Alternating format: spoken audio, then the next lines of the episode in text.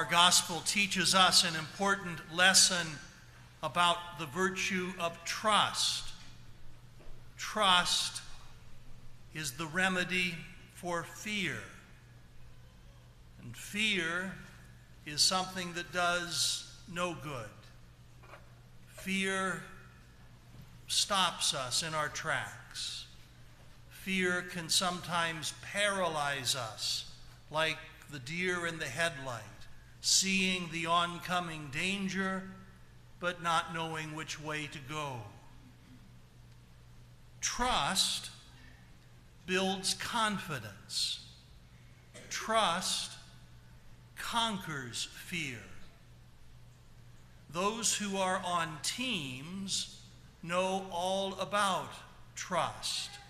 Those who play baseball, those who play soccer, those who are first responders, those who are in health care, those who are or have been in the military. And we should be mindful of those in the armed services this weekend, especially. They safeguard our freedom even as they put themselves in harm's way. Teams practice to build trust. Teams go through exercises and drills to build trust so they know exactly what they need to do. They can anticipate the weaknesses of others on the team. They can leverage those who excel on the team. Team members work on trust so that when things get dangerous and where others might fear, they can have courage and do what needs to be done. Teamwork, a very, very beautiful thing, a most necessary thing, a life saving thing. Our Lord teaches about trust that comes through teamwork. Notice what our Lord says to the 72 as he sends them forth to towns perhaps that they've never been to before to prepare for his coming. He tells them several things that we should take note of. First of all, they go out two by two he tells them to take neither money nor sack. He tells them to wear no sandals. And in the version of this account in St. Mark's Gospel, our Lord says, Do not carry a walking stick. What was the Lord telling those disciples, and what is the Lord telling us? First of all, go out two by two. You're not alone in this. You're part of a team. That image of disciples going out two by two can have many meanings. It has a beautiful meaning in the sacrament of holy matrimony. Two followers of Jesus together, side by side, to face come what may, to do no small amount of good for the building up of the kingdom, two by two. Our Lord says, Take no money with you, and take no sack for your possessions. This is the one that has puzzled me. I've traveled extensively. I've been around the world, carried many suitcases. I pass on to you the advice that was given to me advice that I have never forgotten, advice that I have always followed. If you want to travel well, take half as many clothes as you think you'll need and twice as much money. Our Lord says, Take no money, take nothing extra. I will provide, I will take care of you. I will make sure that things are lined up so that you don't need to rely upon material things. If you're doing my work, your needs will be taken care of. Wear no sandals. What's that all about? Remember back in our Lord's days, people didn't have the footwear that we do. They wore sandals most of the time. That no doubt built up some incredibly thick calluses that made it possible to go from town to town barefoot at least on a well traveled road. They could do that pretty easily to go from one town to another on a well traveled road without wearing sandals. But what happens if the bad guys are coming from the other direction?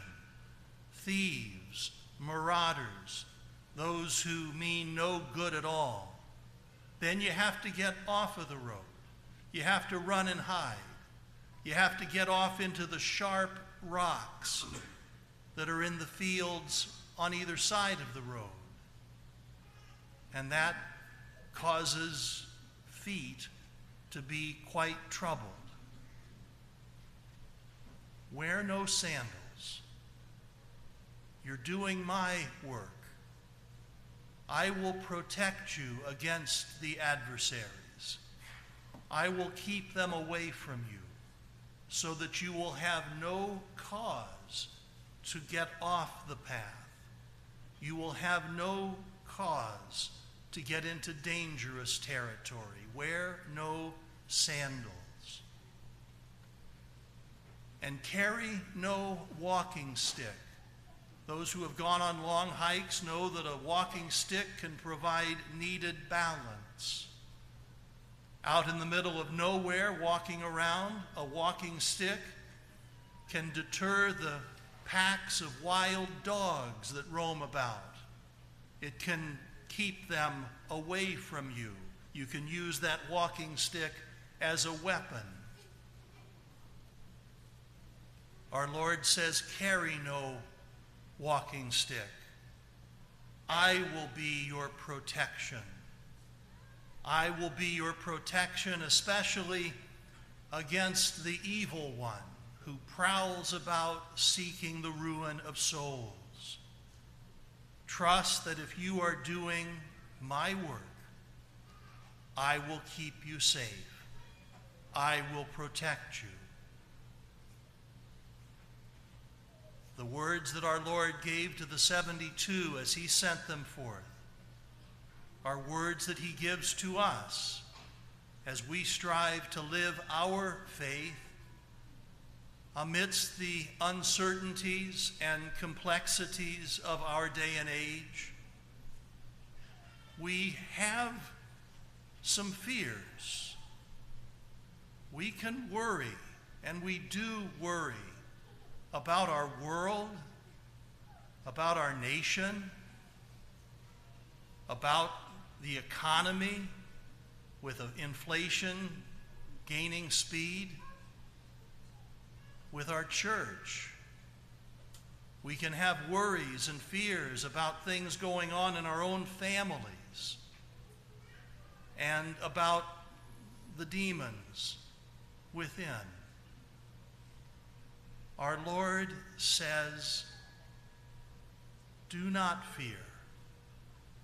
I am with you. I will take care of you. It doesn't mean that the Lord is telling us that we somehow have a, an invisible force field around us that'll keep us from all trouble. In fact, our Lord says, if you want to be my disciple, if you want to be my follower, you have to take up your cross each and every day and follow in my footsteps. But our Lord teaches us that there will be no cross given to us that is too heavy.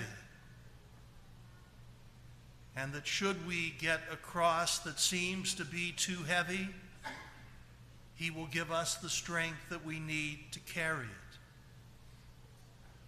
Trust in me, He says. Follow me. I will keep you safe because I know you and I love you. And I have important work for you to do that no one else on earth can do. My work. The task that I give you to do uniquely. I will make it possible for you to carry that out. Saint Pio of Pietrelcina, who was more popularly known as Padre Pio, has a beautiful phrase that is especially well suited for us today. It's a small, simple phrase. I've seen it on t shirts, I've seen it on bumper stickers. It's one that should be near and dear to our hearts. Here's what Padre Pio says Pray, hope, and don't worry. Full stop. Pray, hope, and don't worry. Pray. Talk to God. Talk to our Lord and listen for his voice. Teammates talk to one another. Teammates talk to one another every day, not just occasionally. Teammates get to know one another. That's how they can trust one another pray, talk to the Lord, get to know Him, get to recognize the sound of His voice, feel at peace in His presence, know that He is near. And when He is near, you can trust. And trust drives away fear. Pray and hope hope that the Lord knows what He's doing. Hope that the Lord has a bigger picture in mind than any one of us could imagine. Teammates know that there are higher ups in the organization that have strategies and dreams and plans that they're just a part of and they only see one facet of it. God has something in store for each and every one of us. God has a way through the present mess that we're in in so many ways. Pray, learn your part, and let hope be that which drives away any apprehensions that you're not doing the right thing in following the Lord. Pray, hope, and don't worry. I know that's hard not to worry. We do have our natural fears. We do wonder what's coming next. But don't worry. The Lord has a plan. The Lord leads us and guides us and provides for us in this world and in the next. the Lord who invites us to trust in him makes himself present to us this morning in the Holy Eucharist. He gives to us from this altar everything he can possibly give to us his very body and most precious blood, his soul and divinity. He gives himself to us in Holy Communion so that he might be within us and strengthen us from within and chase away all fears, giving us the confidence that we need to live our lives as His servants, to stay on the right path and not to be distracted by those things over there that glitter and sparkle that mean absolutely nothing, but to, to stay on the path, to stay on His way and to do all of the wonderful things that He has in store for us, and thereby build up the kingdom of God. Without the Lord, we can do nothing. We are lost. Without the Lord, we have every reason to fear. But with the Lord, we have confidence. Our hope is in the Lord. And he brings to us the peace that this world cannot give.